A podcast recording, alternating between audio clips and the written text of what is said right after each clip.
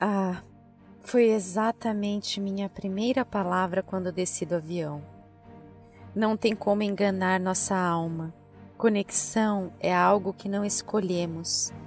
Ou existe, ou não. E eu pertenci à ilha naquele meu primeiro respirar ali. Vocês já ouviram falar de sentirmos o mundo em câmera lenta? Eu lembro perfeitamente de sentir a garoa pausadamente cair, sentir a brisa acariciar meu rosto, escutar o som de bem-vindo trazido pelo vento e do arco-íris a me abençoar. Foram os segundos mais longos que vivi. Meu coração disparou e lágrimas desceram como agradecimento. Tirei meu tênis, Fábio riu e tirou os dele, e juntos, conectados ao mana da ilha, seguimos para casa, que seria nosso santuário durante dois meses. Alugamos uma casa no North Shore, pois Fábio é surfista, e que surfista não ama surfar no Havaí? O percurso até lá seria de uma hora. Eu estava tão extasiada que nada mais me importava. Eu encontrei meu lugar. Tenho alguns lugares no meu coração, mas estar aqui é entender que todos os lugares que gosto me serviram para diferenciar casa de lar. É aqui que minha alma vive. Trazê-la para o lar acalenta todos os meus sentidos ao mesmo tempo. Sinto uma força avassaladora. Talvez por ser uma ilha de fogo, me sinto tão forte que entendo a completude que um lar causa na gente. Minha ilha de fogo acaba de incendiar meu coração. O arquipélago havaiano era povoado por polinésios. Em mil oitocentos e noventa e oito, foi invadido militarmente pelos Estados Unidos. Em mil e novecentos, tornou-se um estado americano. Dizem que lá viveram os Kahunas, que eram sacerdotes havaianos que há mais ou menos cinco mil anos praticavam a magia runa, a dita ciência do bem viver. Estes eram os meus antepassados. A filosofia runa mostrava que o mundo e a vida se transformam conforme os nossos desejos e nossas ações.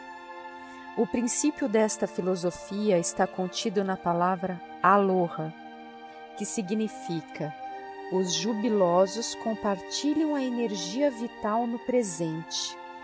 Todos nós possuímos a energia necessária à realização dos nossos objetivos. Um kahuna é como um xamã, que mergulha na vida com sua mente e sentidos. Um co-criador consciente e capaz. Fechei os olhos. Era a magia que eu sentia, presente na terra, no ar, o cheiro do mistério daqueles iniciados da ilha. Era a magia fazendo seu trabalho. A diferença de fuso no Havaí era de menos oito horas comparado ao horário do Brasil, e isso gerava um cansaço. Embora eu não estivesse sentindo, Fábio e Ian estavam. A casa que alugamos ficava na praia de Keiki, e sua vista me fez novamente pausar o tempo. A cada estrondo feito pela força das ondas na bancada, sentia todo o meu corpo vibrar. Me senti um grande sino tibetano, sutil, mas extremamente poderoso. Dei um beijo em Fábio e fui me sentar a olhar aquele chamado do mar. Meu corpo se guiava sozinho como seguindo o ímã do seu criador. Briana tinha razão. Nada perdura de mal aonde espaço de amor é transbordado. Meu corpo todo formigava, minha pele esquentou e pausadamente do meu coração saiu cada gota de medo, de raiva, de indignação. Tudo foi sendo seco pelo calor do fogo.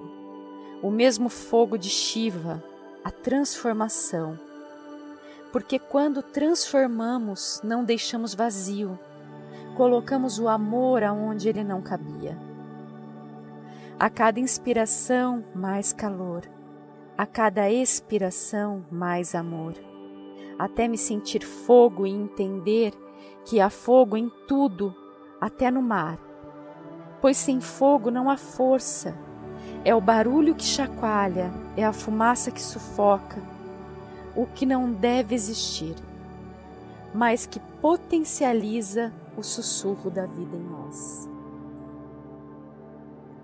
De repente, um clarão me cegou os olhos. Um grande fogo me preencheu. Escutei uma canção numa língua que não era estranha para mim. E como num impulso, eu cantei também. Era uma canção gaélica cantada pelo meu povo. A tradução era algo como: vai, vai, vai, meu amor, vá tranquilamente e calmamente. Vá até a porta e fuja comigo, e talvez você vá seguramente, minha querida. E lá estava Mael. Tentei levantar, mas meu corpo não obedeceu. Mael sorriu para mim, e eu senti a canção tocar meu coração e ser recebida como uma bênção, a bênção de um guerreiro. Assim que o fogo cessou, todos os meus sentidos estavam aguçados.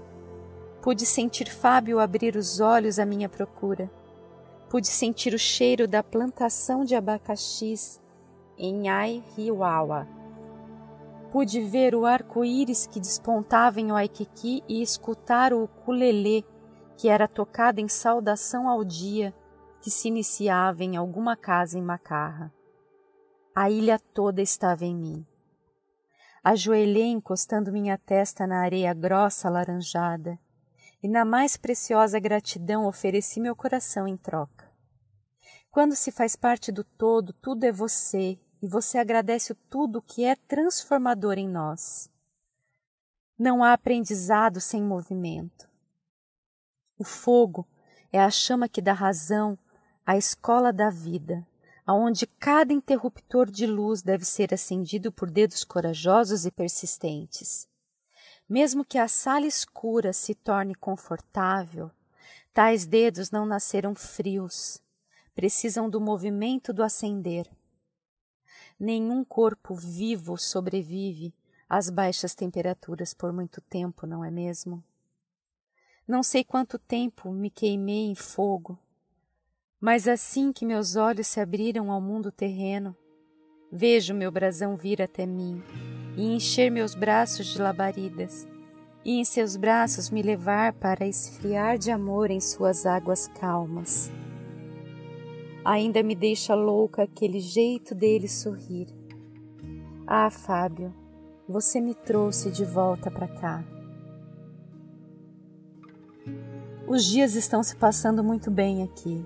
Acordo cedo para caminhar na ciclovia.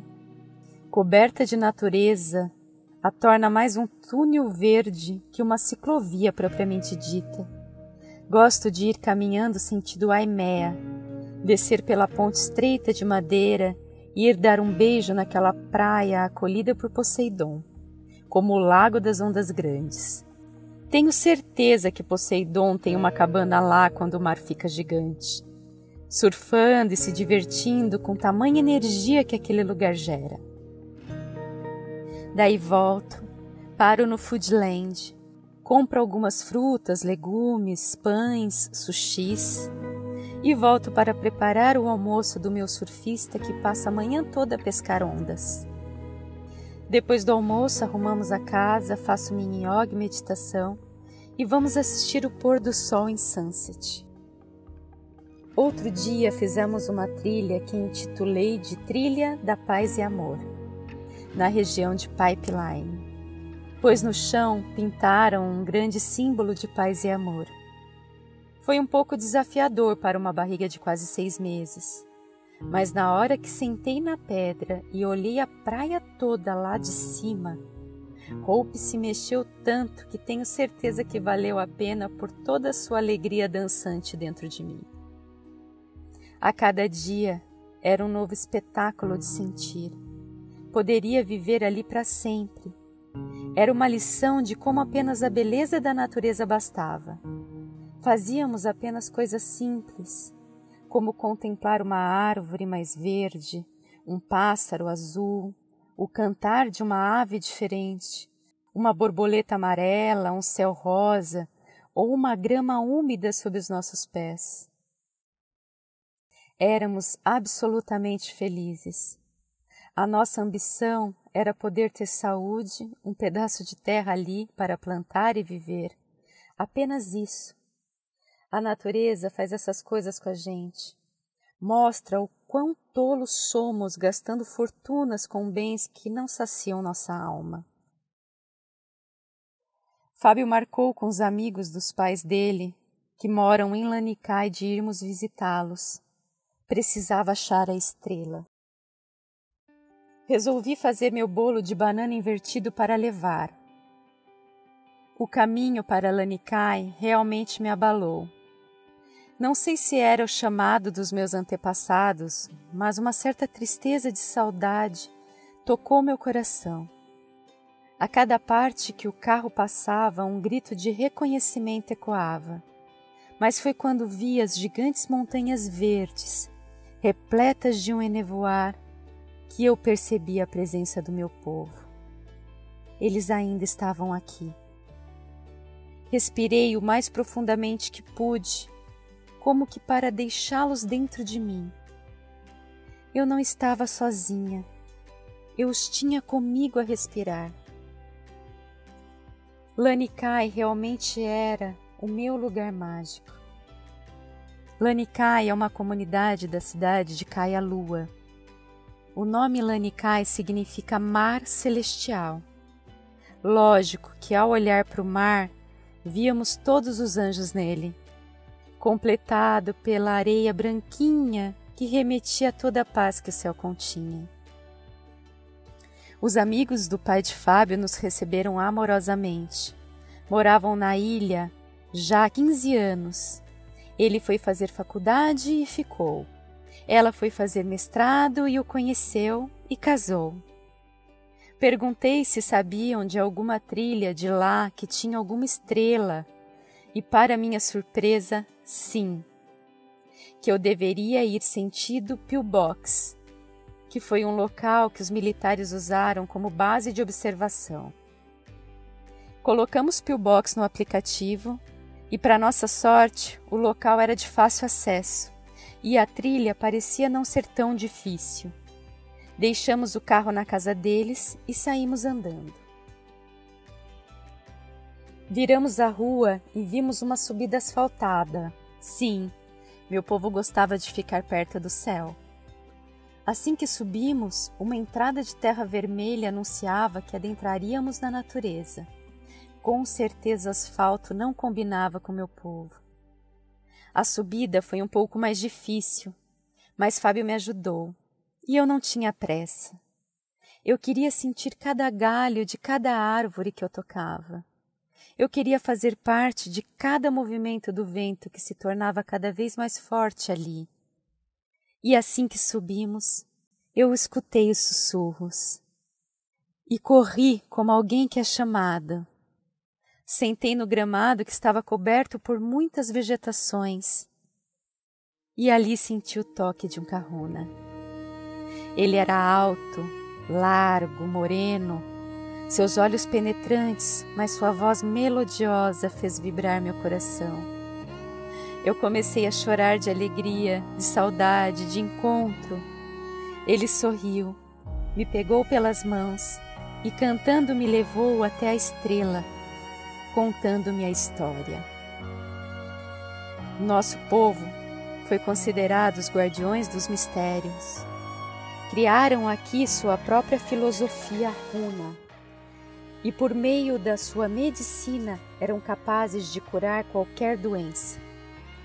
Caminhavam sobre as lavas incandescentes e atuavam sobre as condições meteorológicas.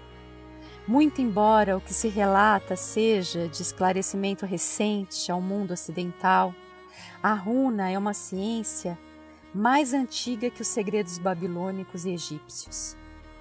A tradição nos traz as lendárias doze tribos que certa vez vieram no deserto do Saara, quando este ainda era uma terra fértil e cortada de rios. Após vários séculos, os rios secaram e as tribos, por razões de subsistência, mudaram para o Vale do Nilo. Uma vez lá, vieram a embriagar todos os outros povos com a sua magia. Previsto um longo período de escuridão intelectual, onde o segredo corria risco de se perder, as tribos decidiram partir, deixando que o tempo se incumbisse de preparar sua volta para o mundo. Onze dessas tribos, após buscarem em seu interior as respostas, decidiram por viajar para o leste, onde várias ilhas do Pacífico eram desabitadas. Começaram sua jornada atravessando o Mar Vermelho ao longo da costa africana ou índia. Após vários anos, os da décima segunda tribo, que eu faço parte, decidiram voltar e ocupar a região onde chamamos Montanhas Altas, ao norte da África. A história não reserva muitos detalhes, mas prosseguimos com incrível determinação ao chamado da nossa ilha, em grandes canoas duplas. Sabíamos que nosso povo já havia estado aqui e o mana da ilha era perfeito para potencializar nossa magia. Antigamente, um kahuna pedia permissão do espírito de uma árvore antes de cortá-la, ao espírito de um vale antes de atravessá-lo, ao mar antes de surfar ou pescar, pois entendemos que a fonte, o Criador, vive em tudo, então devemos respeito a tudo. Aloha nada mais é que a afirmação de que todos nós possuímos, aqui e agora, a energia necessária para a realização dos nossos objetivos. De repente, meu ancestral Kahuna para e aponta para o alto. Uma grande estrela estava presa à montanha. E então ele começa o cântico. E eu a cantava junto. O que está dentro é o que. O que está dentro é o que fora se vê. Raiou, raiou. Tempo de unir as estrelas em um só sol. Tempo de unir todos os cantos em uma só voz. Tempo de firmar raízes neste chão. Reconhecer as virtudes do guardião. Eu vi a profecia da menina do céu, que seria enviada à terra para iluminar a escuridão, pois a menina do céu era luz. Eu percebi que uma guerra não se vence com mortes, armas, separando povos, pessoas, nação. Percebi que é na palavra que reside o maior poder de cura quando usada como não violência. Que numa batalha os vencedores são aqueles que a interrompem antes mesmo de começar. Que o campeão contradiz a regra do único primeiro lugar, proporcionando a todos a graça de se sentirem campeões. Vencer é levar paz, alegria, justiça e igualdade. Não se vence batalhas com mortos que não podem comemorar sua vitória. Quando encontrei Fábio, haviam plumérias no meu cabelo. Era assim que meu povo reconhecia os seus, coroando-os com natureza. E entendi que este lugar nada mais é que uma grande coroa ofertada pelo universo, para que nos tornemos reis justos, responsáveis, amorosos, compassivos e sábios, nos comprometendo a não esquecer nosso propósito humano enquanto aqui. E que, como reis criadores, saibamos desarmar qualquer forma de ódio com amor. que nossas palavras sejam ditas pelos lábios dos nossos ventrículos e pulsados por toda a vida manifesta como a energia pura de cada coroa, de cada flor, de cada rei da ilha mágica de Deus. E soprada pelo vento, fiz das minhas palavras mágicas formas de fogo da mesma cor do meu coração a queimar em qualquer ilusão de energia que não seja a beleza de todas as plumérias.